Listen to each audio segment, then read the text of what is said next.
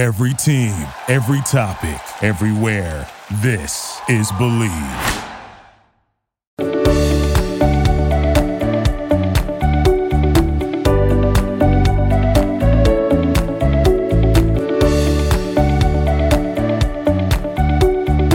Up, y'all, and welcome back into another episode of Bleav in the ATP Tour. I'm your host, Jacob Sersosimo, and today you're listening on the Bleav Network. We've made it to March, and many people listening, and I think many people around the United States think March, March Madness, college basketball, you know, playoff for college hockey, you know, there's NCAA wrestling, all that stuff. March has got to be one of the best months of the year when it comes to sports. Not only is all that stuff happening, right? All that stuff, March Madness, cool, cool, cool, cool, cool. You know, the second half of the season's in swing, uh, no pun intended, really, for every other sport. But March is an awesome time for tennis in America. It has two back to back ATP Masters 1000s, great tournaments, very well put on, very well attended, in two awesome places in the United States Southern California and Palm Springs at Indian Wells and in Miami. And this week starts the tournament at Indian Wells, the BNP Paribas Open that is going down at the Indian Wells Tennis Garden that is in Palm Springs, California. And this field is always stacked. Now, there are some players, some big name players not playing in this tournament, but to me, it doesn't really matter because how stacked this field is year after year and just the quality of this tournament is always high. I'm not going to waste any more time talking about how great this tournament is. I'm just going to tell you what's going on in this tournament. Let's go to the top seeds. Now, the biggest thing is Novak Djokovic, Rafael Nadal not playing in this year's tournament. Uh, Novak not yet vaccinated, and you can't get into the United States. The, the, whole thing that happened last year, right? Not being able to get in the United States if you're not unva- if you're not vaccinated, and whatever is happening with that, right? Like I'm I'm not a politician. I don't know all the guidelines, but that's the gist of what's going on with the Novak Djokovic situation. Rafael Nadal said he still has some injuries, can't play, not playing in this tournament. So, two of the biggest names, I would argue, two of the biggest names uh, in the sport of tennis right now, not playing in this tournament. However, field still stacked. Carlos Alcaraz, the top seed. Stefano Tsitsipas, the two seed. Then it goes Casper Ruud, Taylor Fritz, uh, Daniil Medvedev, Rublev, Holger Rune uh, Felix Auger-Aliassime, and then when you get past the eight seed here, it's just stacked with players.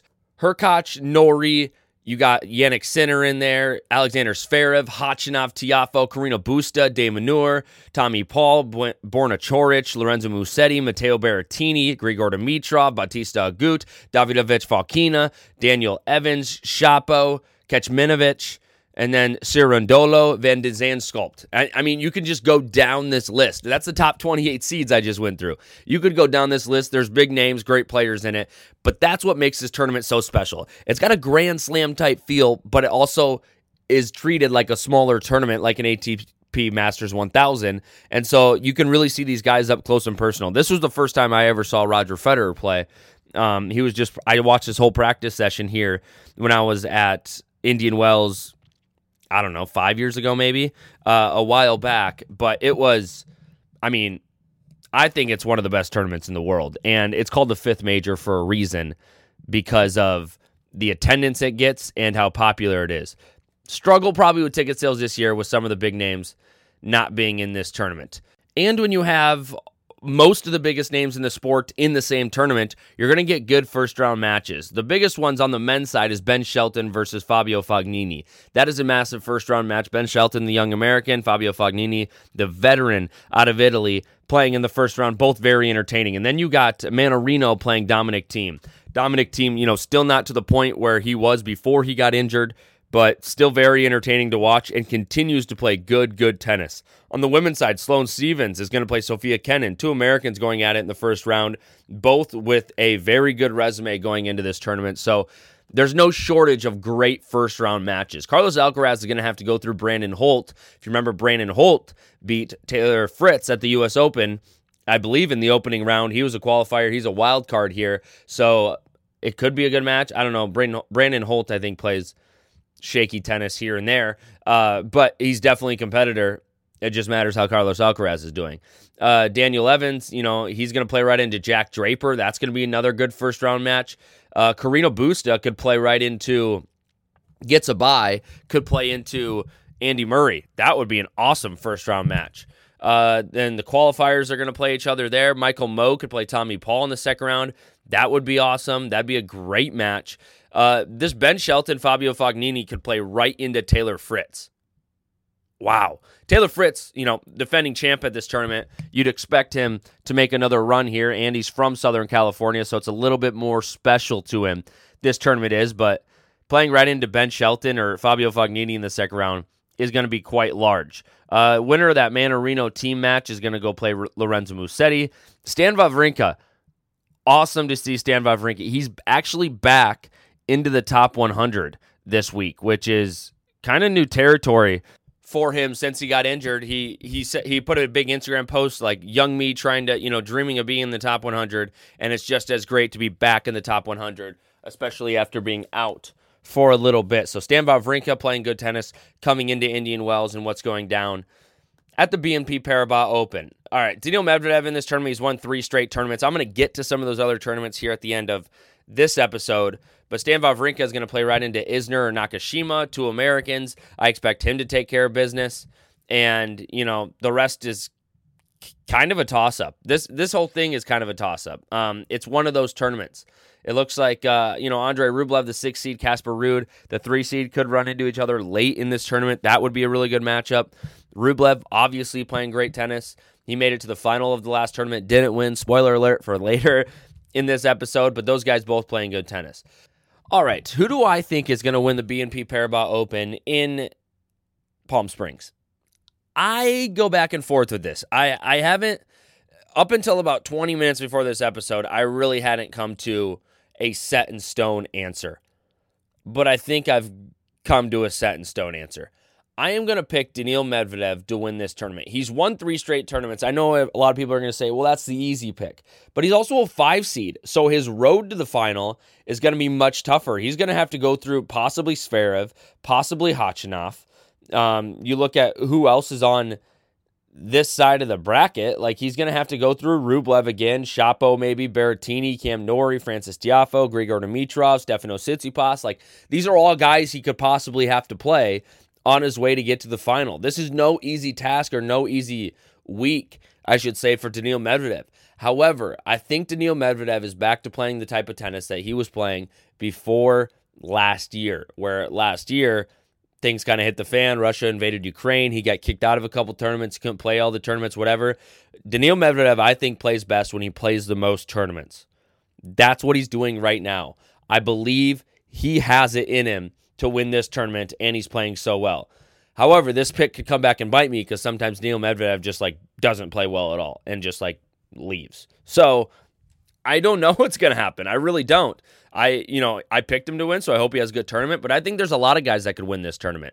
You look at guys like I think Tsitsipas is due for a win here at Indian Wells. I think Carlos Alcaraz wants another big win like he did last year in Miami right now. So there there's a lot of guys that could actually win this tournament uh, and a lot of guys that are playing really well. Um, taylor fritz is playing really well. Tommy paul is playing really well. Um, there's a lot of guys that have the potential to win indian wells this year including matteo berrettini as well. So like there's a lot of potential in this tournament but i just think daniil medvedev is going to win it. I would like to see rublev win it. He's come so close so many times but the t- type of tennis he's playing right now, he can make a serious run. I just don't know if he can win it with all the talent that is in this draw. I mean, it's huge. So I'm going to pick Daniil Medvedev. And if you guys roast me on social media, pff, so be it. That's what's going on in Indian Wells, and there's so much more going on at the BNP Paribas Open that I'm going to talk about over the next week or so. Uh, this is a little longer of a tournament because it is an ATP Masters 1000, and we're going to cover that in Miami so much over this next month. I got to get to some news now before I forget. And all the stuff that happened over the last week leading up to, you know, the BNP Paribas Open. So let's go to back to the month of February and what happened in that month. I kind of already spilled the beans when I said Daniil Medvedev has made it, uh, has won three straight titles. That was the Dubai ATP 500. This draw was a very good draw. I think it was a, a, a decent draw. You got Rublev in there, you got Daniil Medvedev in there, and it's an ATP 500, so it gets better players. Novak Djokovic was in this, Hurkacz was in this, uh, Bublik, Kokkinakis, Coric, Zverev. You got names in this tournament. What was FAA was in this, um, who lost to Sonego. What I think the biggest thing out of this tournament was Daniil Medvedev beating Novak Djokovic 6 4 6 4 in the semifinals to make it to the final. This is what I'm saying. Daniil Medvedev is playing such good tennis right now. He beats Novak Djokovic and then goes on to beat a red hot Alexander, or not Alexander Zverev. Zverev lost to Rublev. He beats a red hot Rublev in the final 6 2 6 2. Cruises by him, which it seems like Rublev's kryptonite seems to be Daniil Medvedev because he just can't beat him um, really at all, which is kind of a bummer for Rublev. Uh, but you look at how the tournament Rublev had. He's the two seed. He goes through Davidovich Fokina. He goes through Van, Dan, Van de Zandschulp, and then he goes through Zverev to give himself a really good chance to win this tournament. And this would have been his – third straight win in Dubai, I believe. It says that uh, he could become the third, re- oh, sorry, second straight win. He would become the third repeat champion in Dubai, joining Roger Federer and Novak Djokovic. Not bad company there, Andre. Uh, but I, I let the cat out of the bag. He already lost. So he, he didn't do that. Sorry about that. Uh, but that is kind of what happened up there in Dubai, over there in Dubai, down there in Dubai. I don't know. Over there in Dubai, I think I should say, because it's like straight east and west. It matters what matters what direction you're going. But that is what happened in Dubai. A great tournament, always is, I believe, because of the names it gets. It's an ATP 500, and I think players really enjoy playing there. Another good tournament over the last week is Acapulco. That is this is always a good tournament. Acapulco is in Mexico, and it's an, another ATP 500, and it gets really, really good players in it. Uh, you look at there's a ton of Americans in it, but Tommy Paul, Frances Tiafoe, uh, Christopher Eubanks, Ben Shelton's in this tournament, Alex de Minaur's in this tournament, Holger Rune, Casper Ruud. A really cool part about this tournament is Matteo Berrettini's brother, Jacopo, I believe is how you say it. Berrettini uh, was struggling. It says struggling here to win at the ITF level. Uh, received a qualifying wild card to the Acapulco ATP 500 and then he qualified for the tournament, and now he got into the last 16. And him and Matteo made the second round. So, pretty cool story there from the Berrettini brothers on how they did here. Unfortunately, their road kind of ended soon right after that. So, sorry to end a good story with a bad ending, but they didn't make it much further after that. However, though, Berrettini getting in there and having a good tournament uh, also you know, good for the brothers and good for confidence moving forward, even if he doesn't, they don't get far. Uh, Matteo, maybe a little different story. I think he'd want to go a little further. Let's get into the nuts and bolts of this tournament. Semifinal action Tommy Paul against Taylor Fritz. This match was a marathon. Three sets, two tiebreakers, three hours, 25 minutes, and 40 seconds. A marathon match in Acapulco. And both these guys struggling physically toward the end of this match. It looked like at one point Taylor Fritz was gonna puke. He like left, he like walked off and like looked like he was gonna puke. I don't know if he actually did, but these two warriors going at it, and I think this is awesome for tennis, awesome for American tennis, and I can't wait to watch these two keep playing each other moving forward at all of these tournaments. Tommy Paul wins this one, moves forward, but loses in the final to Alex de Minaur, who has a remarkable tournament. He goes through Jacopo Berrettini. He goes through Holger Rune. Then he goes through a red hot Tommy Paul. Alex de Minaur out of Australia was in in 2019 US Open, kind of made a run. Then he was out. No one heard from him for a while. And now it seems like he is back in. He is ranked number 18 in the world right now.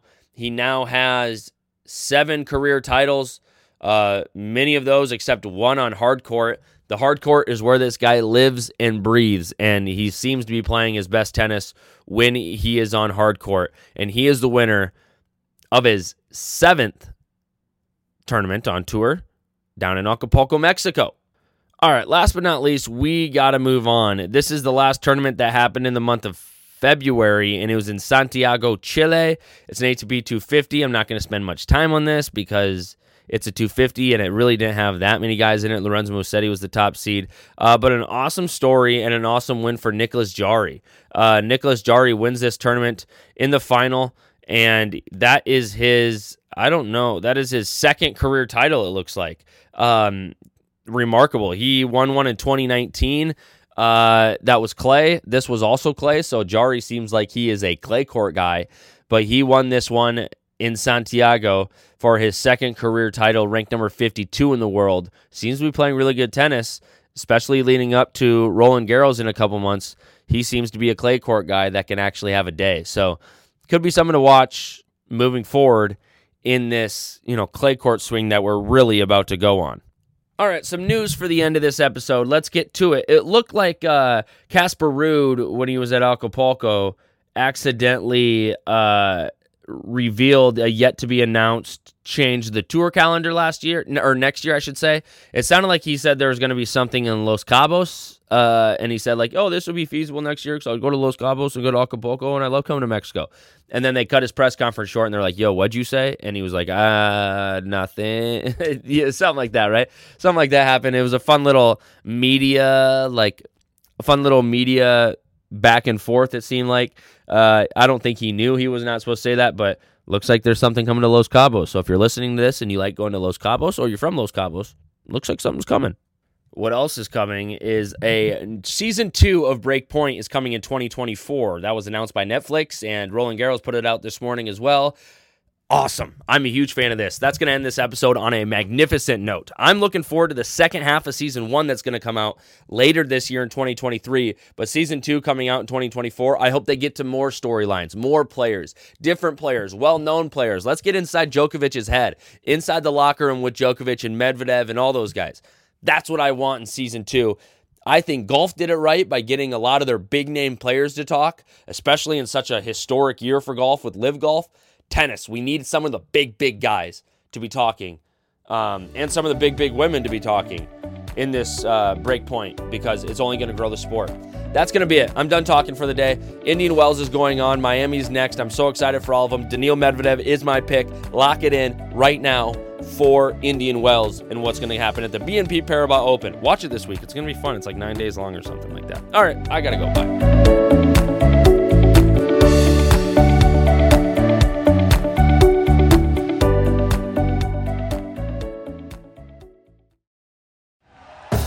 Thank you for listening to Bleav. You can show support to your host by subscribing to the show and giving us a five star rating on your preferred platform. Check us out at Bleav.com and search for B L E A V on YouTube.